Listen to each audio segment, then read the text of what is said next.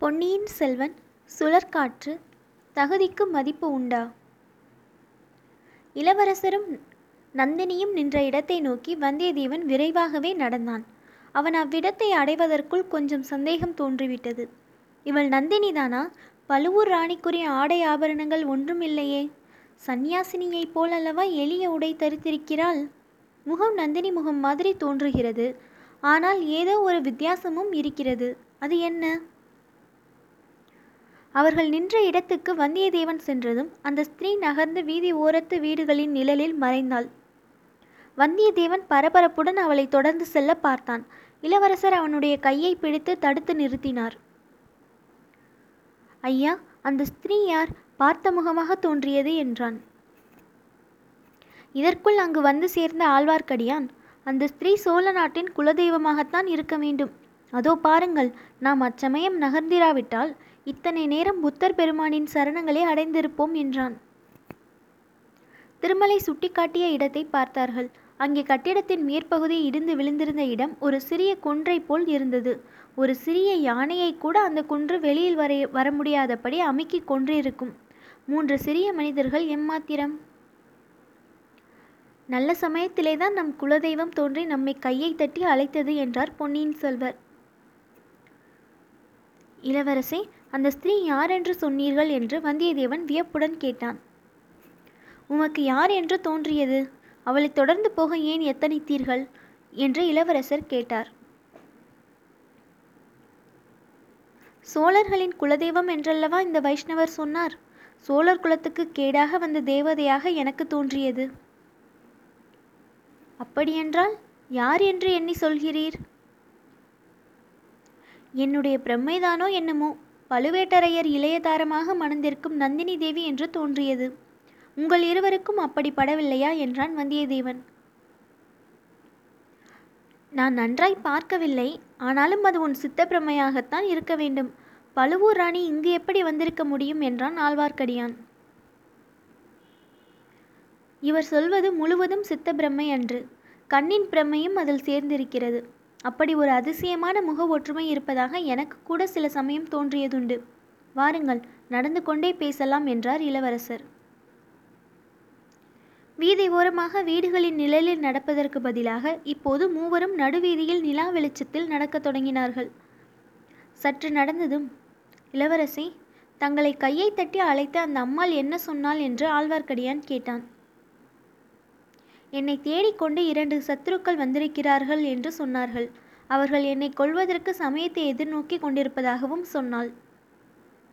அடி பாவி ஒருவேளை எங்களை பற்றித்தான் அப்படி சொன்னாலா என்ன? என்று வந்தியத்தேவன் திடுக்கிட்டு கேட்டான். பொன்னியின் செல்வர் சிரித்துவிட்டு இல்லை நீங்கள்தான் என்று குறிப்பிட்டு சொல்லவில்லை.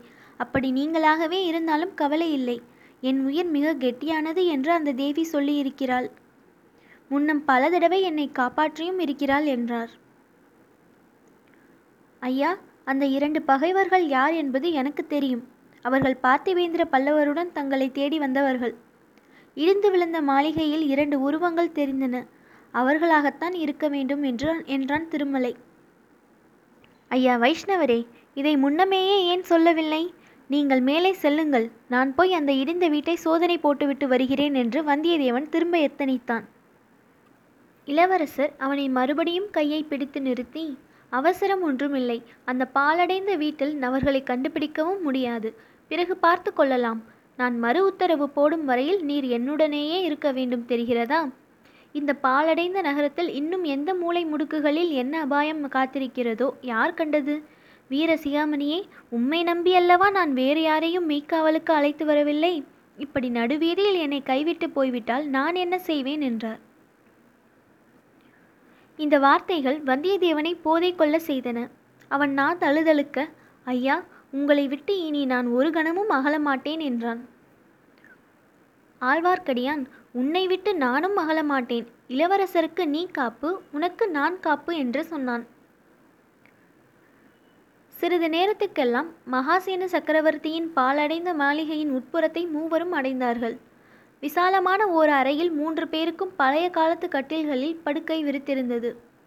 மூவரும் படுத்துக்கொண்டார்கள் அறையின் ஒரு பக்கத்து சுவரில் இருந்த பலகனியின் துவாரங்கள் வழியாக நிலா வெளிச்சம் உள்ளே எட்டி பார்த்து கொண்டிருந்தது. பல நூறு ஆண்டுகளுக்கு முன்னால் இந்த அரண்மனையில் இதே இடத்தில் இலங்கையின் சக்கரவர்த்திகளும் இளவரசர்களும் அவர்களுடைய அந்தப்புற மாதரசிகளும் படுத்திருப்பார்கள். அப்போதும் இதே மாதிரி நிலாவின் கிரணங்கள் இந்த பலகனியின் வழியாக எட்டி பார்த்திருக்கும். இப்போது அதே இடத்தில் நம்மை போன்ற சாதாரண மனிதர்களை பார்த்துவிட்டு இந்த நிலாகரணங்கள் ஏமாற்றமடையும் இல்லையா? என்றார் அருள்மொழிவர்மர். ஐயா தங்களையும் இந்த வைஷ்ணவரையும் பற்றி நீங்கள் எது வேணுமானாலும் சொல்லிக் கொள்ளுங்கள். என்னை மட்டும் சாதாரண மனிதன் என்று சொல்ல வேண்டாம் என்றான் வல்லவரையன். மறந்துவிட்டேன். மன்னிக்க வேண்டும். தாங்கள் பூர்வீகமான வல்லத்தரசர்கள் குலத்தில் பிறந்த அரசிலங்குமரர் அல்லவா? ஆம் ஐயா ஆம். என் மூதாதை ஒருவரை பற்றி ஒரு புலவர் பாடியிருப்பதை கேட்டால் இந்த வீர வைஷ்ணவர் பொறாமையினால் புழுங்கி செத்துப்போனாலும் போய்விடுவார். போனாலும் போகட்டும். திருமலை நல்ல தமிழ் அபிமானி. பல்லவ குலத்து நந்திவர்மனைப் போல் தமிழ் பாடலுக்காக உயிரை கொடுக்கவும் தயங்க மாட்டார். ஆகையால் பாடலை சொல்லுங்கள் கேட்கலாம். கொஞ்சம் தயக்கத்துடன் வல்லவரையன் பின்வரும் பாடலை கூறினான். என் கவிகை என் சிவிகை என் கவசம் என் துவசம் என் கரியீது என் பரியீது என்பரே மண்கவன மாவேந்தன் வாணன் வரிசை பரிசு பெற்ற பாவேந்தரை வேந்தர் பார்த்து. இதை கேட்ட பொன்னியின் செல்வர் திருமலை நீ தமிழ் புலவனாயிற்றே இந்த பாடலின் பொருள் என்ன சொல் என்றார்.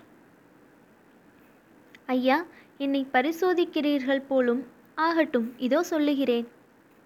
மாவேந்தர் வானரின் அரண்மனை வாசலில் சிற்றரசர்கள் பலர் ராஜ தரிசனத்துக்காக காத்து கொண்டிருந்தார்கள். அவர்களுக்கு லேசில் தரிசனம் கிட்டவில்லை. ஏனெனில் பாவேந்தர்களாகிய கவிராயர்கள் முன்னமே அரண்மனைக்குள் சென்றிருந்தார்கள். அவர்களுடைய பாடலை கேட்டுவிட்டு வானப்பேரரசர் மனமகிழ்ந்தார். அவர்களுக்கு பரிசல்கள் கொடுத்து அனுப்பினார்.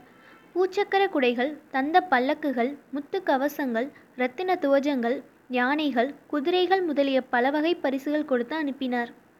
ஆசார வாசலில் காத்திருந்த சிற்றரசர்கள் அந்த பரிசல்களை பார்த்து வயிறெறிந்து அடடா இது என் குடை அல்லவா? என் பல்லக்கு அல்லவா? என் யானை அல்லவா? என் குதிரை அல்லவா? இந்த பாலும் புலவர்கள் கொண்டு போகிறார்களே என்று புலம்பினார்கள். அந்த சிற்றரசர்கள் மாவேந்தர் வானருக்கு காணிக்கைகளாக கொண்டு வந்து கொடுத்திருந்த பொருட்களை வான மன்னர் புலவர்களுக்கு வெகுமதியாக கொடுத்து அனுப்பி கொண்டிருந்தார். இளவரசே பாடலுக்கு பொருள் சரிதானே? நீ சொல்லுவதில் தவறு இருக்குமா? அடடா என்ன அற்புதமான பாடல்! எவ்வளவு நயமான கற்பனை! இதை பாடிய மகாகவி யாரோ தெரியவில்லை. வானர்குல திலகமே வந்தியத்தேவரே! உமது மூதாதைகளின் ராஜ்யம் பெரிதோ சிறிதோ அதை பற்றி கவலை இல்லை. இந்த மாதிரி ஒரு பாடலை பெற்றார்களே அதை காட்டிலும் அவர்களுக்கு சிறப்பு என்ன வேண்டும்? அவர்களுடைய குலத்திலே பிறந்த நீர் இந்த அரண்மனையில் படுக்க தகுந்தவர்தான். மகாசேனரின் கட்டில் மாத்திரம் என்ன? சாக்ஷாத் துஷ்டகமனு சக்கரவர்த்தி படுத்திருந்த கட்டில் இப்போது கிடைக்குமானால் அதிலேயே நீர் படுக்கலாம். நீர் அதற்கு தகுதி வாய்ந்தவர்தான். ஆமாம் ஐயா ஆமாம். நான் எதற்கும் தகுதி வாய்ந்தவன்தான். ஆனால் இந்த நாளில் தகுதிக்கு யார் மதிப்பு கொடுக்கிறார்கள்? என் அந்த பிக்ஷுக்கள் இந்த இளங்கராஜ்யத்தின் கிரீடத்தை எனக்கு கொடுத்தார்களா? வேண்டாம் என்று மறுதளிக்கக்கூடிய தங்களை பார்த்து தானே கொடுத்தார்கள். அப்போது எனக்கு என்ன ஆத்திரம் வந்தது தெரியுமா? கிரீடத்தை தூக்கி என் தலையில் நானே சூட்டி கொண்டு விடலாமா என்று பார்த்தேன். இந்த வீர வைஷ்ணவர் போட்டிக்கு வந்து விடுவாரே என்று சும்மா இருந்து விட்டேன். இதை கேட்டதும் அருள்மொழிவர்மர் கலகலவென்று உரத்து சிரித்தார். அந்த சிரிப்பின் ஒளியை கேட்டு வந்தியத்தேவன் உள்ளம் மகிழ்ந்தது. வெளிப்படையில் மேலும் கோபத்தை காட்டி சிரித்தால் மட்டும் சரியாக போய்விட்டதா? செய்த தவறுக்கு பரிகாரம் என்ன? என்றான். ஐயா வானர்குல திலகமே சத்தியம் தர்மம் என்று சொன்னேனே. சிம்மாசனம் வேண்டாம் என்று மறுத்ததற்கு அவை சரியான காரணங்கள் என்று தங்களுக்கு படவில்லையா? சத்தியம் தர்மம் இவற்றின் பேரில் ஏற்கனவே எனக்கு கொஞ்சம் சபலம் இருந்தது. இனிமேல் அவற்றின் முகத்திலேயே விழுப்பதில்லை எவ்வித சம்பந்தமும் வைத்துக்கொள்வதில்லை என்று முடிவு செய்துவிட்டேன். அடடா ஏன்? எதற்காக அப்படிப்பட்ட முடிவு செய்தீர்? அவற்றின் பேரில் என்ன கோபம்? கோபம் ஒன்றும் இல்லை சத்தியம் தர்மம் என்னும் கண்ணியர் மீது தாங்கள் காதல் கொண்டு விட்டதாக சொல்லவில்லையா? அதற்காக இந்த இலங்கா ராஜ்யத்தை தியாகம் செய்ததாகவும் சொல்லவில்லையா? வேறொருவர் காதலித்த பெண்களை நான் மனத்தினாலும் நினைப்பதில்லை. பொன்னியின் செல்வர் மறுபடியும் கடகடவென்று சிரித்தார். உம்மை போல் வேடிக்கைக்காரரை நான் பார்த்ததே இல்லை என்றார். ஆமையா தங்களுக்கு வேடிக்கையாய் இருக்கிறது எனக்கு வயிறு எரிகிறது. இலங்கை சிம்மாசனம் தங்களுக்கு வேண்டாம் என்றால் பக்கத்தில் நான் நின்றேனே. என் பக்கம் கை காட்டி இவனுக்கு கொடுங்கள் என்று சொல்லியிருக்க கூடாதா என்றான் வந்தியத்தேவன். அருள்மொழிவர்மர் சிரித்து ஓய்ந்த பிறகு வந்தியத்தேவரே ராஜ்யத்தை ஏற்றுக்கொள்வது அவ்வளவு எளிய காரியமா? அதிலும் பித் புத்த பிக்ஷுக்கள் கொடுத்து ஏற்றுக்கொள்வது சிறிதும் முறையல்ல. பின்னால் பெரிய விபரீதங்களுக்கு இடமாகும். மத தலைவர்கள் மத விஷயங்களுடன் நிற்க வேண்டும். மத தலைவர்கள் ராஜரீக காரியங்களில் தலையிட்டால் மதத்துக்கும் கேடு ராஜ்யத்துக்கும் கேடு. மேலும் இன்று எனக்கு சிம்மாசனம் கொடுக்க வந்த புத்த பிக்ஷுக்கள் இந்த நாட்டில் உள்ள எல்லா புத்த மதத்தாருக்கும் தலைவர்கள் அல்ல. இவர்கள் ஒரு கூட்டத்துக்கு தலைவர்கள். இவர்களுடைய சங்கத்தைப் போல் இன்னும் இரண்டு சங்கங்கள் இருக்கின்றன. இவர்களிடம் நாம் ராஜ்யத்தை ஒப்புக்கொண்டால் இவர்களுடைய இஷ்டப்படி ராஜ்யம் ஆள வேண்டும். மற்ற இரு சங்கத்தாரும் உடனே நம் விரோதிகள் ஆவார்கள் என்றார். வல்லத்து இளவரசருக்கு இப்போது இவ்விடத்து நிலைமை புரிந்ததா என்றான் ஆழ்வார்க்கடியான். புரிந்தது புரிந்தது. அங்கே விஷ்ணு பெரியவரா சிவன் பெரியவரா என்று சண்டை போடுகிற மூடர்களைப் போல் இங்கேயும் உண்டு என்று புரிந்தது என்றான் வந்தியத்தேவன்.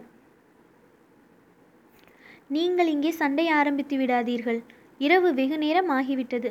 அதோ பெரகரா ஊர்வலத்திலிருந்து ஜனங்கள் கலைந்து வரும் சத்தமும் கேட்கிறது. இனிமேல் சற்று தூங்கலாம் என்றார் இளவரசர். எனக்கு தூக்கம் வராது.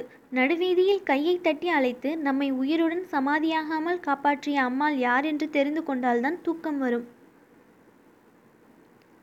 அவள் யார் என்பது இன்னும் எனக்கும் தெரியாது. ஆனால் அவளை பற்றி எனக்கு தெரிந்த செய்திகளை வேணுமானால் சொல்லுகிறேன். கேட்க விரும்பினால் என் அருகில் வந்து உட்காருங்கள் என்று சொன்னார் இளவரசர்.